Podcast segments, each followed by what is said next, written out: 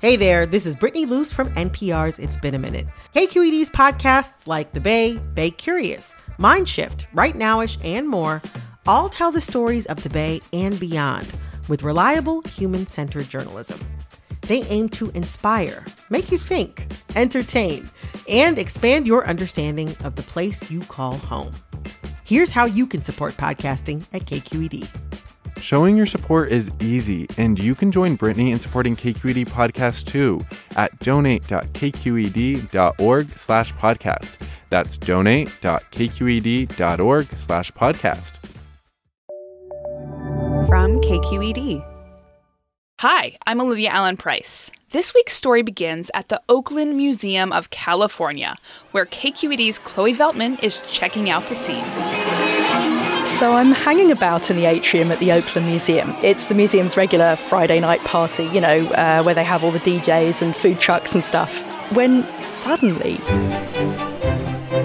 I'm transported to a different world. This drag queen, regally dressed in a ball gown and tiara, sweeps by me arm in arm with a finely dressed gentleman wearing a tuxedo and sash. And right behind this elegant couple is another couple, also dressed to the nines, and another, and another. The parade threads its way through a heavy wooden door to my right and disappears into the depths of the museum. I'm totally intrigued by this display, so I decide to follow them and I eventually get to a room way, way back in a far corner of the museum where I find the drag queens and their escorts hobnobbing at an art opening. And I feel like I've walked in on a cocktail party at King Arthur's court. The gallery is strewn with brightly coloured heraldic banners, velvet robes, and glittering crowns. Only there are also these strange twists. Like this black leather vest the sort a biker would wear, covered in pins. The label says it was worn by Absolute Empress 18 Connie of the Imperial Court of San Francisco. And I'm standing there looking at all this stuff and thinking, what the heck is the Imperial Court of San Francisco? This is Bay Curious, the podcast where we explore the Bay Area one question at a time. This week, what the heck is the Imperial Court of San Francisco? Support for Bay Curious comes from Sierra Nevada Brewing Company, committed to brewing things the right way since 1980, because when you're a family run brewery, there's no other way to do it. Sierra Nevada Brewing Company, still family owned, operated, and argued over. And be sure to stay tuned through the end of the show so you can play our monthly trivia game for a chance to win some cool prizes. Hey, it's Avery Trufelman, host of Articles of Interest. And I've got to say, I've been a fan of KQED ever since I was a little kid and I would come out to San Francisco to visit my grandma. It was just what we'd always turn on every time we got in the car, every time we were making dinner and turning on the radio. It was always KQED. And then over the years, I've become a massive fan of KQED podcasts because this is local reporting at its best. These are answers to questions you've always wanted to know, interviews with exciting, unusual voices, necessary journalism, all told with love and care and artistry. And did you know that a majority of KQED's funding actually comes from members? It's just people like you and me supporting the programs they love while also getting access to cool events, behind the scenes footage, and so much more. If you want to sign up and be a part of this amazing community, visit donate.kqed.org slash podcasts to become a member today. That's podcasts with an S. Thank you for listening and thank you for your support.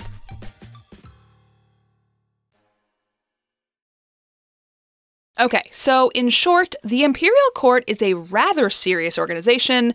They just really like to play dress up. That's right, Olivia, and its history and real mission is intriguing. To find out more, I headed to Divas. They call me Marlena. I'm the absolute 25th Empress of San Francisco. That's Marlena. And Divas is a nightclub in the Tenderloin. It has a sweeping rectangular bar and a corner stage with gold foil fringe curtains. I'm 77 years old now and very proud. She's a drag queen and so much more. I used to be one of the strippers. And, well, I was younger, much more handsome. Skin was tight, not loose. and she has a long history with the imperial court. I have known every emperor and empress of San Francisco. Marlena remembers what it was like in San Francisco before the court came along. In the post World War II years, the Tenderloin was a major gay hub. Every great city of the world seems to have an area given over to the fleshly needs of men. In San Francisco, this area is called the Tenderloin. And patronising gay bars could land you in jail. In those days, you had the police department who didn't like us. We are much better off today than we were 40 years ago. In the early 1960s, San Francisco was a dangerous place to be gay. City police would routinely perform raids on gay bars. Transgender people and those dressed in drag were often treated violently. Simply being visible on the streets as a transgender woman could land you in cuffs because cross dressing was illegal until 1974. Marlena says clubs like the Black Cat in North Beach learned how to keep things on the down low. You had a red light and a green light over the door, and if the green light was on, you could hug or kiss or touch somebody. And if the red light was on, you couldn't do anything. One regular face at the Black Cat was this amazing drag queen who would go on to found the Imperial Court. Jose Julio Sarria was born in San Francisco in 1922. He became a favourite at the Cat, known to regulars as the Nightingale of Montgomery Street. Hello, hello, everybody. I'm glad to see you are here to sing and dance and Marlena says Sarria was a tease. She'd come and spend all day at the bar with me, you know, and she'd sit and talk. A little bit of a flirt with the guys. Did she flirt with you? No, I was a girl. The Black Cat welcome you. We are glad that you're here. Although Marlena refers to fellow drag queen Sarria, sometimes using the female pronoun, historians say Sarria identified as a gay man, so we'll use the pronoun he. Sarria was a dazzling drag star, but he was also paving the way as a political activist. In 1961, Sarria became the earliest known openly gay candidate to run for public office in the entire United States. She ran for supervisor, the first gay man to ever run for supervisor in San Francisco. Did not win, but she got a lot of votes. Marlena says Sarria banded together with a group of friends. They were mad about the city's treatment of gays and decided to fight back. Because of the harassment in, in bars. In 1965, Sarria founded the Imperial Court of San Francisco as a way to create visibility for and solidarity within the gay community and support its causes by raising money for charity. And they got together and formed this group, which has really helped many, many of our causes in San Francisco. Oh, and Sarria also gave himself a fancy title the Grand Mère Absolute Empress the first de San Francisco. She was just a hoot. I mean, she just was a jolly, fun type person, a little demanding. But he wasn't just a figurehead like the Queen of England.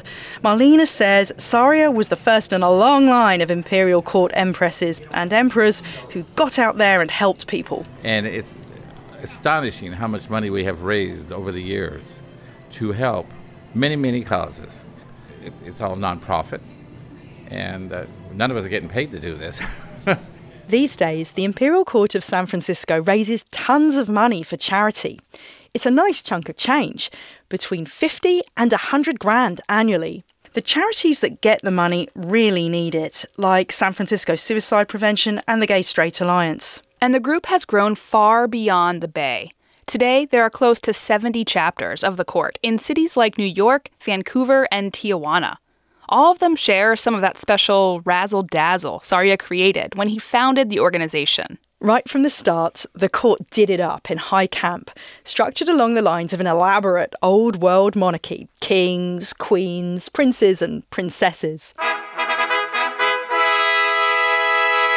Everyone would dress up in their finery and go out and whoop it up at these over the top banquets and drag shows and such. If Sarria set up the imperial court as a way to rebel against the status quo, it might seem kind of weird that they effectively established a monarchy within the group. But that's just the point. The GLBT historians say Sarria and his entourage are part of this long tradition dating back to the 18th century of men dressing in drag and adopting campy aristocratic and royal titles. It was a cocktail of self assertion, mockery, and diva worship. So they were making a huge political statement while getting to play dress up and doing good for the community at the same time. This is Gay San Francisco, an inside look at the life of San Francisco's homosexuals. They work to conceal their sexual orientation by day, and only at night do they show their true colors. Reactions to drag culture have come a long way, but the court has stuck to its traditions. The members continue to have these incredible, bejeweled fundraising pageants like the annual coronation, where they crown the new emperor and empress. And then there's the investiture. That's where the newly inaugurated monarchs announce their retinue of followers. I decided to crash this year's investiture to see how the court is holding up in modern times. I got to have an audience with His Royal Highness, the then freshly crowned Emperor of San Francisco. My name is Nick Hunter, and I am the Hunter Green Flaming Draft Bootylicious Emperor of San Francisco. Nick Hunter and his imperial wife, the most merciful and stern Virgin Empress Mercedes Monroe, campaigned for their titles for a month leading up to the elections. Mercedes and I are going to be the 97th Emperor and Empress. She will be Empress 52, and I'll be Emperor 45 when our year's done. Their term in office lasts one year. I showed up for the event at a Mission nightclub where a couple hundred members of the Imperial Court community have come together to hear who's been appointed to the new monarch's inner circle. Um, I elected to have Ray McKenzie be the King Father, and Tilly would be my Queen Mother if she's here. Don't let the glitter fool you. Being in the Imperial Court is really hard work they spend $10,000 or more out of their own pocket to buy outfits and jewelry and to travel. Nearly everyone in the court has a day job. Nick Hunter works for a commercial furniture dealer. Um, working with like beautiful fabrics and open spaces. He says he spends most of his weekends as emperor raising money for charity, and showing up at events in other cities around the country is as important as being a leader at home. It keeps that whole mindset of um, being an international court system and supporting each other as much as possible. Not much has changed with the imperial court over the years. The pomp and circumstance, the titles, the charity, and the cross dressing are very much intact. Despite its long history and geographic reach, the organisation is not very widely known. I asked around, and not many people had heard of the Imperial Court or its founder, Jose Sarria, who died in 2013. Empress Marlena herself has noticed the lack of brand recognition. I think that someone probably don't know who she is, and uh, they don't really care. One reason could be that gay life has changed dramatically in the Bay Area since the 1960s. That's Alexis Miranda's take on it. This bar used to be full day and night. You know, we used to open at 6 a.m. and close at 2 a.m. Now we open at 2 in the afternoon because the party atmosphere just isn't the same. Miranda is Imperial Court royalty. Absolute Empress 33 of San Francisco. And the manager of Diva's Bar in the Tenderloin. She says the closure of many gay bars in San Francisco is because LGBTQ culture has assimilated into the mainstream. And that's partly because of the success of gay rights activism by organisations like the Imperial Court. But she also says there's a flip side. We fought for equality, now we have it. The older generation doesn't know how to handle it, and the younger generation doesn't know the difference. Miranda says the LGBTQ community still faces huge challenges, like affordable housing and the Bay Area's climate of ever escalating gentrification. That's something that this younger generation can take on.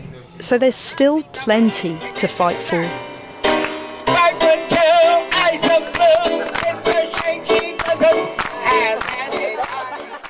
Thanks, Chloe Veltman, for digging into the Imperial Court for us this week. You bet, Olivia, anytime. Thanks also to Gerard Koskovich of the GLBT Historical Society for his help nailing down the facts. If you want to see photos of the Imperial Court in all their splendor, head to our website, baycurious.org. I'm Olivia Allen Price. You've been listening to Bay Curious, made in San Francisco at KQED. Sing us out, Sarria.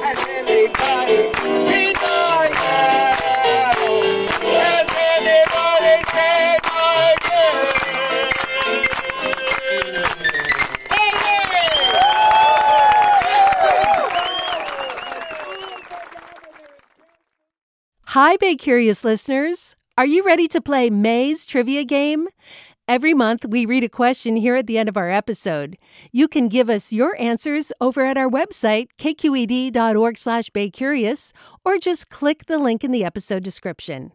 Out of the correct answers, we'll randomly choose one lucky winner to receive a cool prize package with Bay Curious swag and Sierra Nevada goodies.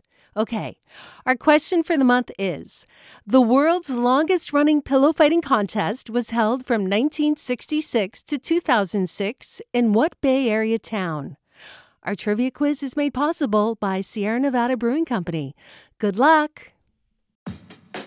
Hey there, it's Olivia Allen Price, host of Bay Curious, the podcast. KQED Podcasts wants to thank listeners like you whose support makes this podcast possible.